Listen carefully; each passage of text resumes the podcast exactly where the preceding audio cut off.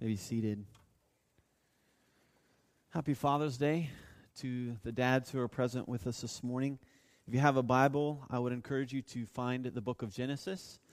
Um, first book in the Bible, Genesis chapter 2, is where we're going to be this morning. So if you have a Bible, whether that be an app on your phone or tablet or whatever it might be, flip that on. Um, grab a Bible near you. Genesis chapter 2 this morning. We're going to read verses 1 through 8, although we'll be looking at verses in chapter 3 as well. Genesis chapter 2, verses 1 through 8. Thus the heavens and the earth were completed in all their vast array. By the seventh day, God had finished the work he had been doing. So on the seventh day, he rested from all his work. And God blessed the seventh day and made it holy, because on it he rested from all the work of creating that he had done. This is the account of the heavens and the earth when they were created. When the Lord God made the earth and the heavens, and no shrub of the field had yet appeared on the earth, and no plant of the field had yet sprung up, for the Lord God had not sent rain on the earth, and there was no man to work the ground but streams came up from the earth and watered the whole surface of the ground. The Lord God formed the man from the dust of the ground and breathed into his nostrils the breath of life. And the man became a living being. This morning, we begin a two week series called Man Alive. And this morning, I want to present to us, specifically to the man, men who are here, but there will be broader application for all, a specific truth that I think we, he, we see here, specifically in verse 7. And here's the truth, and then I want to unpack this truth for us in the remainder of our time. The big truth is this the life truth is this that becoming a man fully alive has nothing to do with you.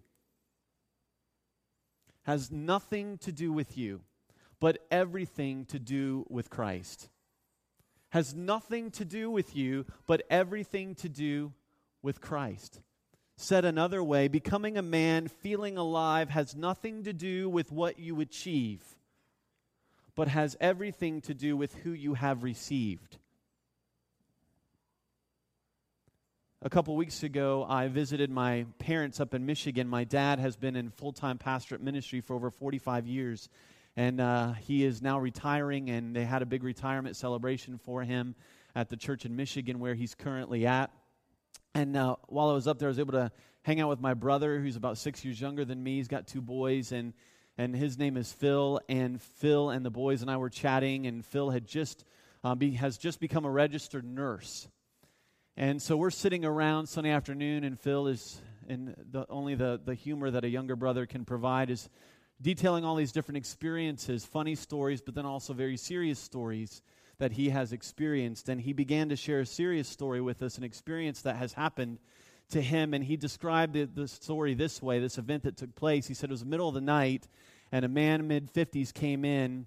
And uh, they put him in a room. And in the middle of the night, uh, the hospital room, in the middle of the night, the man had a massive heart attack. And so um, from my brother's words, I don't know anything about nursing at all, but he said it was a code blue. And for those of you that are in that, you under- might understand what that means. And so the man had a massive heart attack. And so Phil and other nurses are rushing in and, and all these different things that they're trying to do to, to help him survive. This man's family had just left. And so they are on their way home. And the man is still alert, believe it or not. I don't understand how, but in that moment, um, my brother and other nurses are doing chest compressions on this man to keep him alive. And the man requests, please do everything you can to keep me alive until my family can get back here. And so, for I don't know how long, over an hour at least, the nurses were doing, just taking shifts, doing chest compressions on this man until his family could arrive and he could see them once again before he passed on, and which he did. But if at any point in that moment my brother and the other nurses had stopped doing the chest compressions, as my brother described, this man would have passed on. What kept this man alive was the work of another. And for us as men, becoming fully alive is not up to us. It's not dependent on us. It's not based on what we do. It is dependent upon another.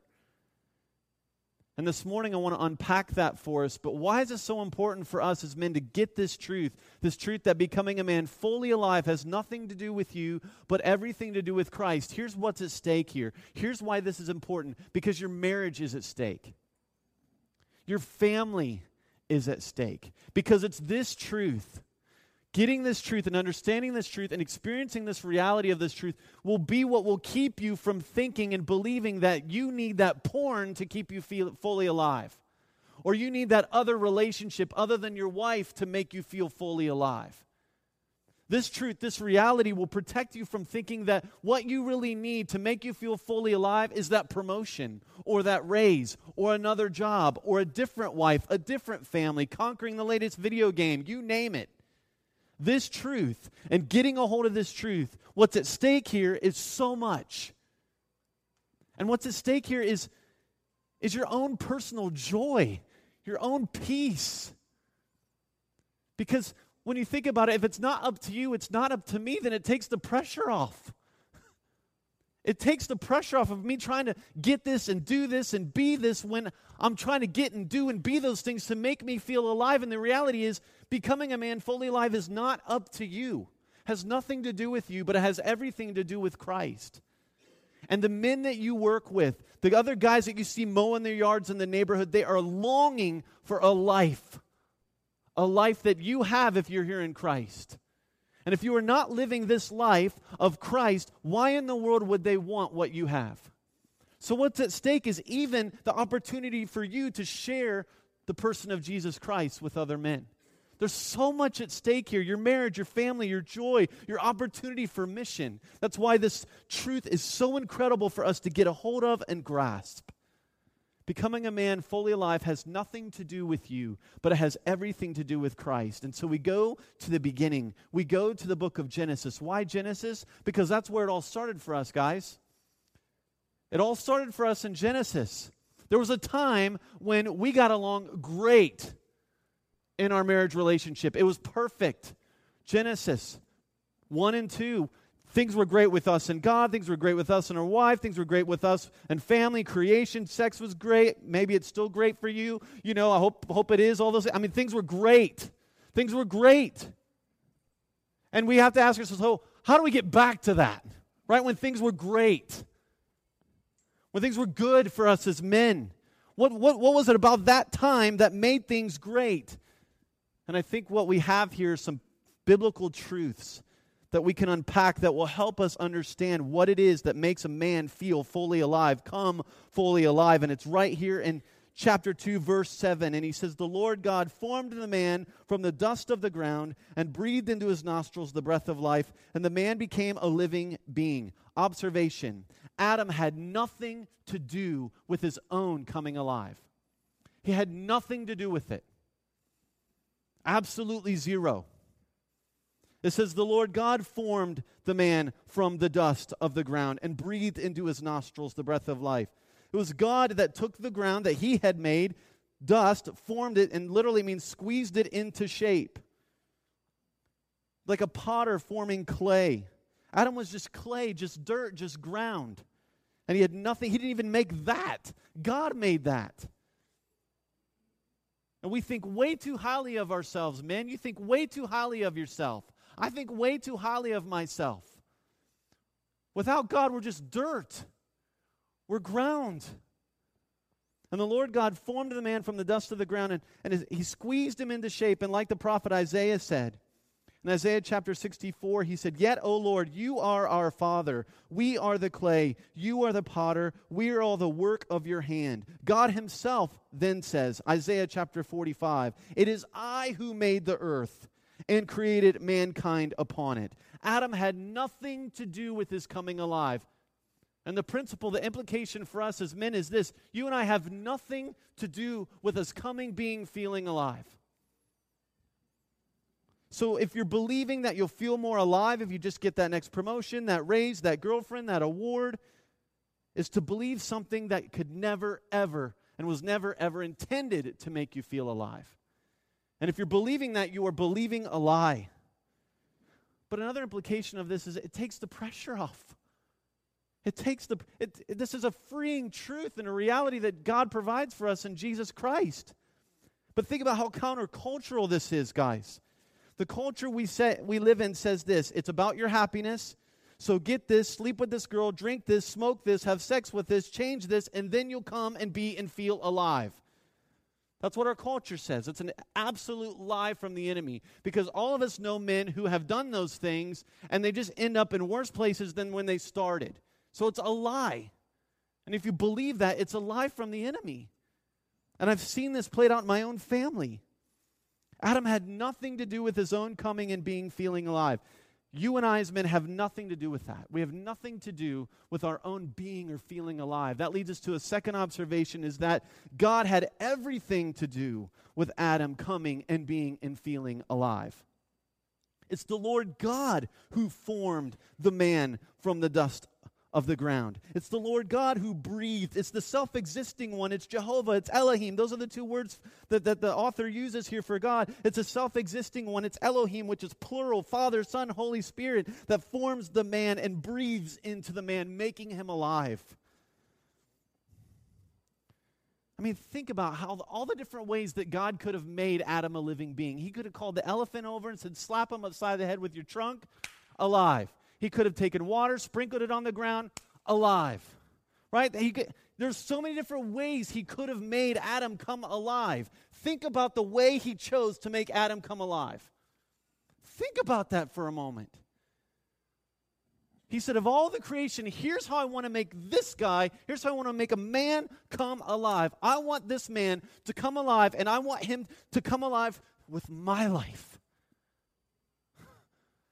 Don't miss that. That this Father, this Son, this Holy Spirit looks at this shape, Adam, and he goes, ah, To make you alive, I'm going to give you my life. And I'm going to breathe into you. And when you get my life, that's when you come alive. That's when you come alive. The scriptures tell us this Jesus said, This Father who breathed into the shape who made Adam come alive. In him, for as the Father has life in himself. John chapter 5, 26. For as the Father has life in himself, so he has granted the Son also to have life in himself. So, this triune God, this Father, Son, Holy Spirit, the Father breathes into Adam and Adam comes alive. Then Jesus says, what? John 14, 6. I am the way, the truth, and the life. The Son breathes into Adam and Adam comes alive. And then Paul said this about the Spirit. Through Christ Jesus, the law of the Spirit who gives life has set you free from the law of sin and death. So during that time, in that moment, when God looks at this shape, he says, ah, There's something different about this man, and I want to. Uh, to make him alive, I want him to have my life. So I'm going to breathe. Father breathes, Son breathes, Spirit breathes, and man comes alive. He comes alive. It had everything to do with God. The same God who spoke and breathed everything into, into existence makes man come alive.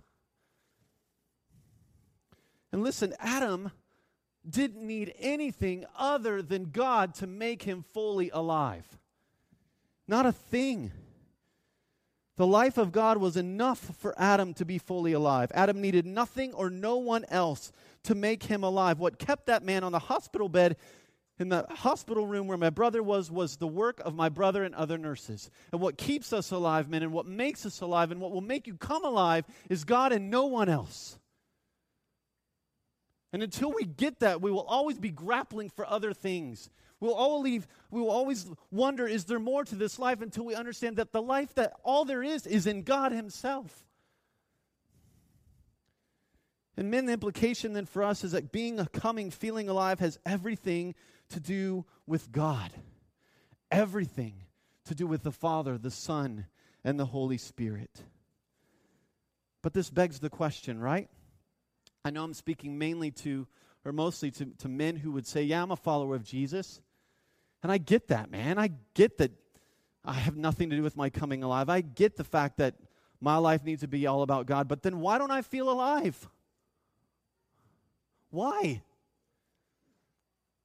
Sin. Sin. Chapter 2. Look what God gives to Adam before sin. All right? Look what God gives to Adam. Verse 15 The Lord God took the man and put him in the garden to work it and take care of it.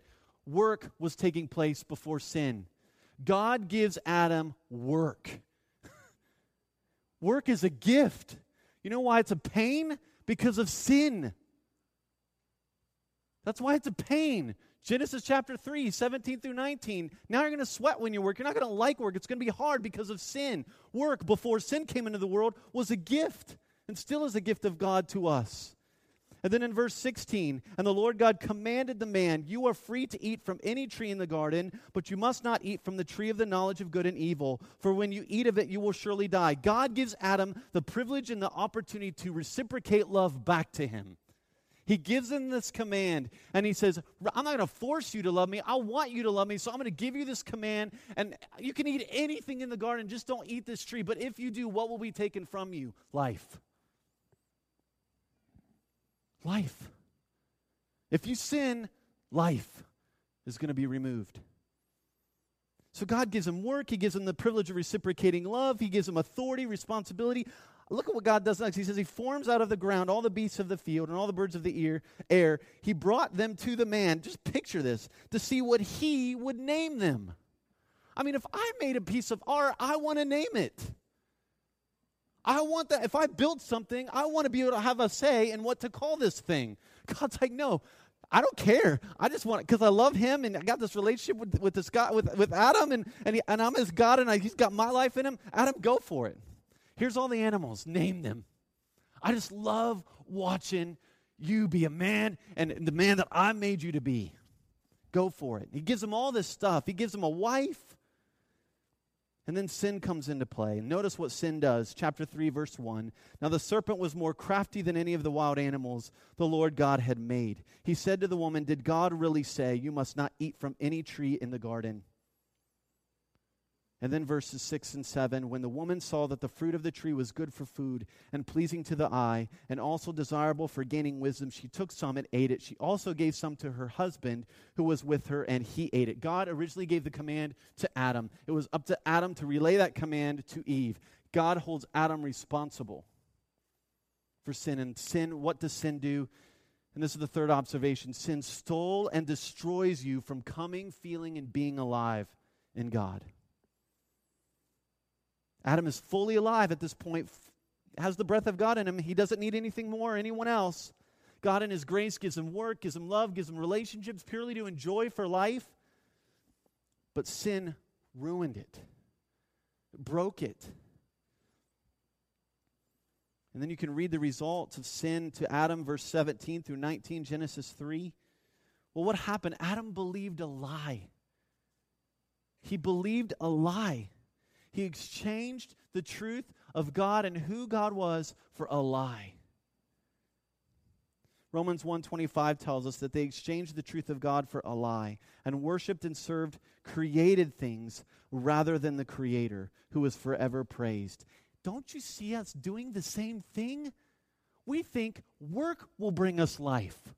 So if I work a little harder, get that promotion, get that raise, then that'll make me feel alive. Work was never intended to give you life, it can't. Or relationships, right? Man, if I just, the way my wife's treating me, whatever, you're thinking, all those lies, if I just had a different wife, then I'd come alive. Really? No, they were never met or intended to give you life.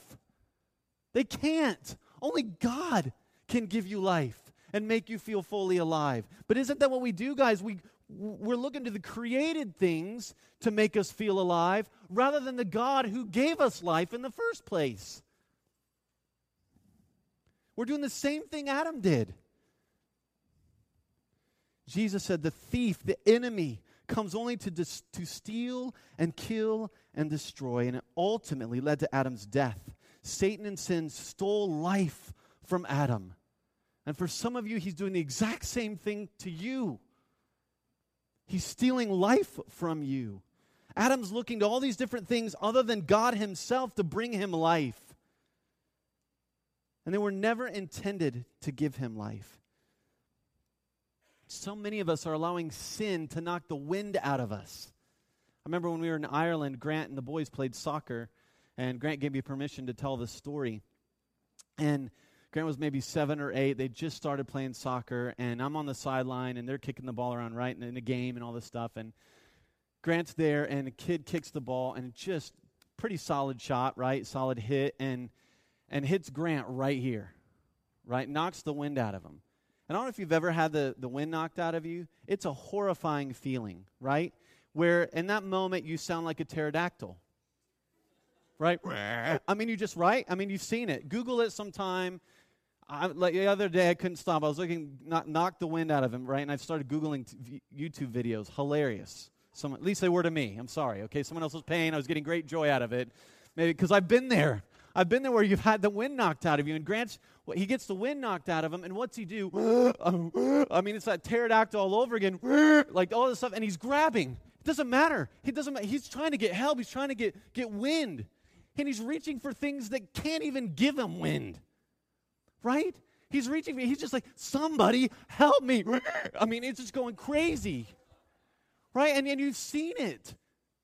And that's exactly what sin does. Sin knocks the wind out of us, and it causes us to try to grab for anything that we think will give us life, and those things will never, ever give you life. They never give you life in the first place. So if you're looking to those things to try to make you feel alive, man, stop. Stop it. Get on your knees and repent. And Ask a man to come alongside you and pray with you and hold you accountable. It's so easy for me, too, as a pastor, to think that having a bigger church and all these will make me feel alive. I'm in the boat with you. And I have to confess that sin daily. I'm not a, you're not alone in this. And that's what sin will do. It'll knock the wind out of us and we'll grab for anything other than God to give us our life back. And so, fellas, being alive, coming alive, feeling alive, sin will steal it from you. It will steal it from you. So I suggest to you this morning that the reason you think you need something other than God, whether you're a male, woman here, father, whoever you may be, this applies to all of us. I suggest to you that the reason you think you need something other than God to make you fully alive is because of sin. Because of sin. Either sin in your life, an unbelief about God, a lie about your work, a lie about your wife, your family, yourself. And we need to repent and we need to exchange those lies of our culture, the lies of our mind, with the truth and the life of God Himself. Fourth observation Christ and the gospel restores you to coming and being and feeling fully alive. Genesis chapter 3 sin has taken place. Adam was fully alive and God needed nothing else, chose something other than God.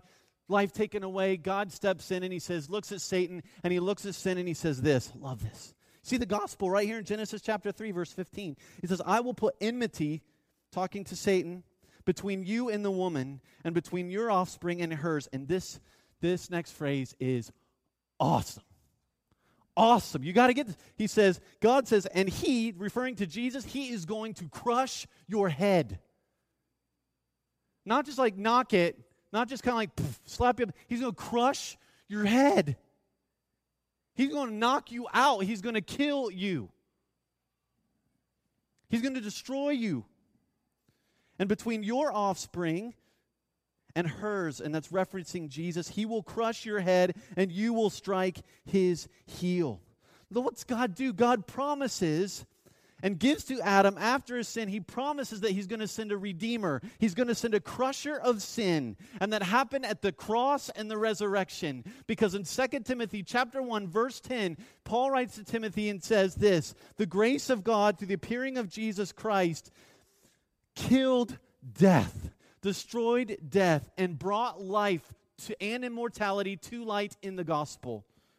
It's through Christ that you get your wind back. It's through Christ that your life is restored back to you the way God intended it to happen. He is the source.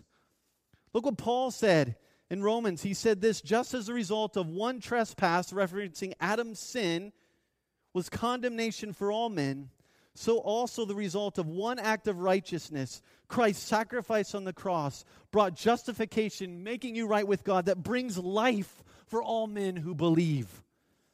The gospel, Jesus brings life. John, one of Jesus' closest disciples, says this, and this is the testimony God has given us eternal life. And where's this eternal life found? And this life is in his Son. He who has the Son has life. Listen, this is so amazing. And we've got to get this, guys. If you have Christ in you right now, you cannot get any more life than what you already have right now. He's eternal life. And eternal life is not something that starts when you die, it starts when you get Jesus. And you possess that life now. Now. You have all the life you will ever need when you have Jesus. He's eternal life.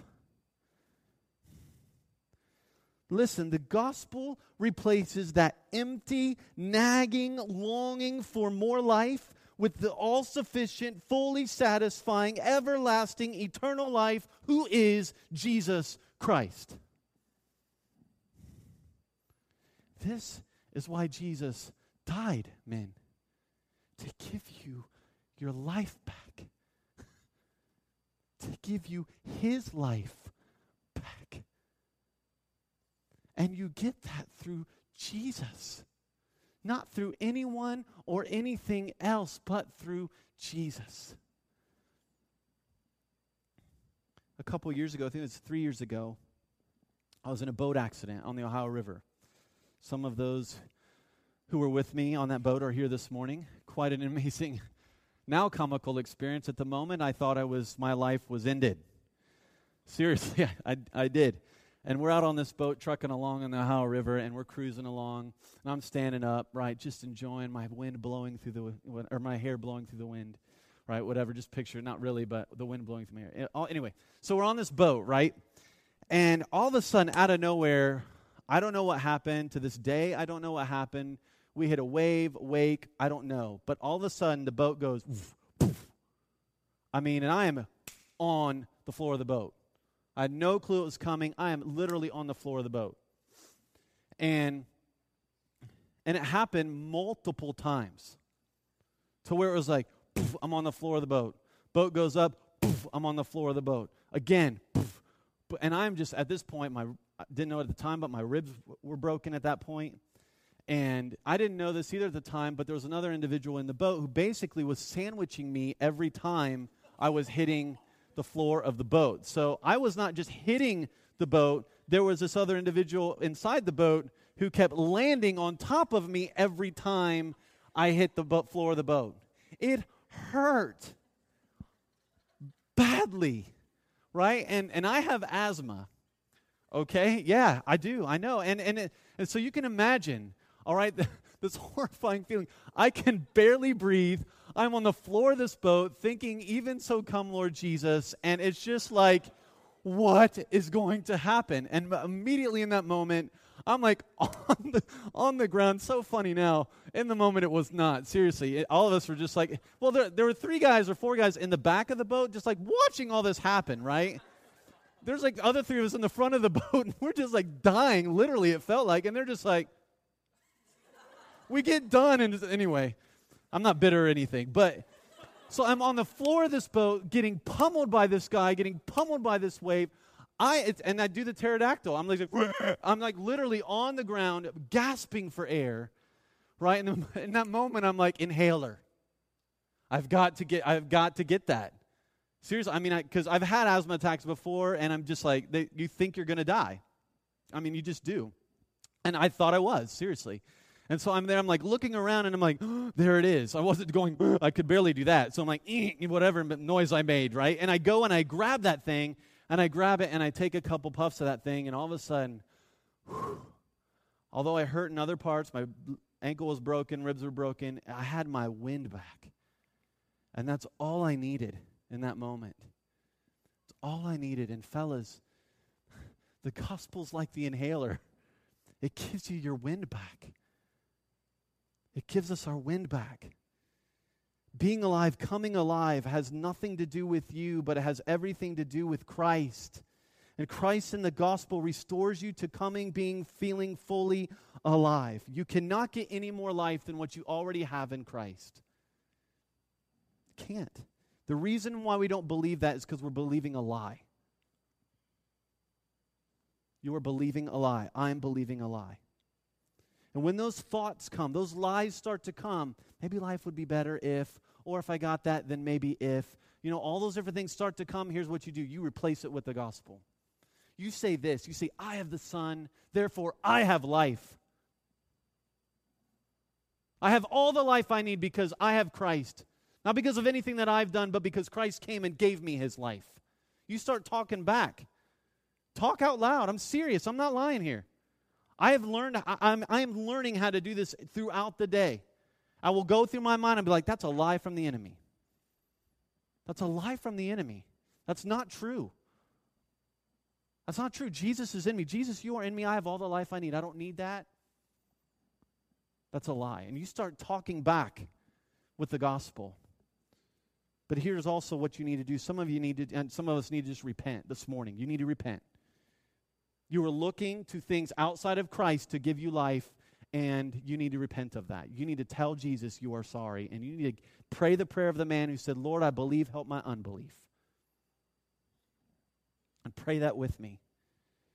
And men, listen, the wind and life of Christ removes the pressure of trying to get life from achievements, from approval, through more authority, through relationships, through sin. The gospel sets us free sets you free.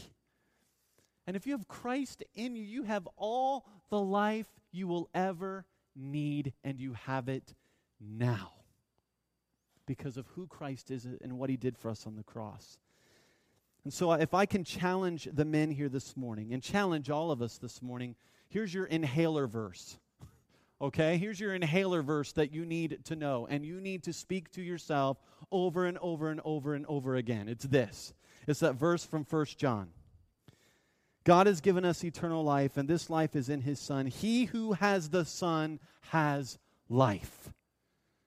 But there's more to this. He who does not have the Son does not have life. And I do not want to go on without recognizing that there might be some here this morning, you don't have the life because you don't have Christ, and you know it.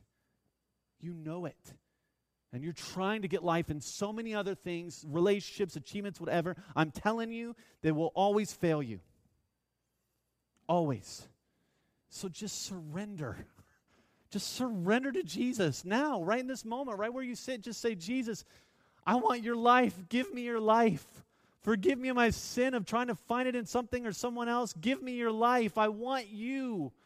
And he promises that when you call out to him, he will answer and he will rescue you from your sin.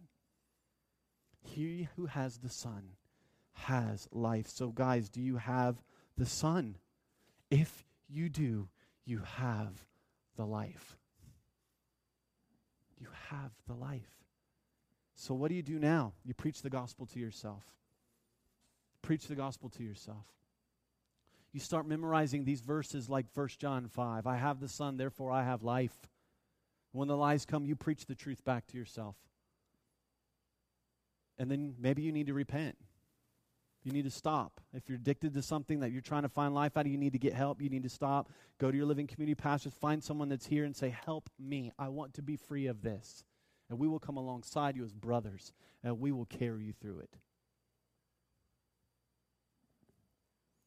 And this is the testimony that God gave us eternal life, and this life is in his Son. Whoever has the Son has life. Whoever does not have the Son of God does not have life. Becoming a man fully alive has nothing to do with you, but has everything to do with Christ.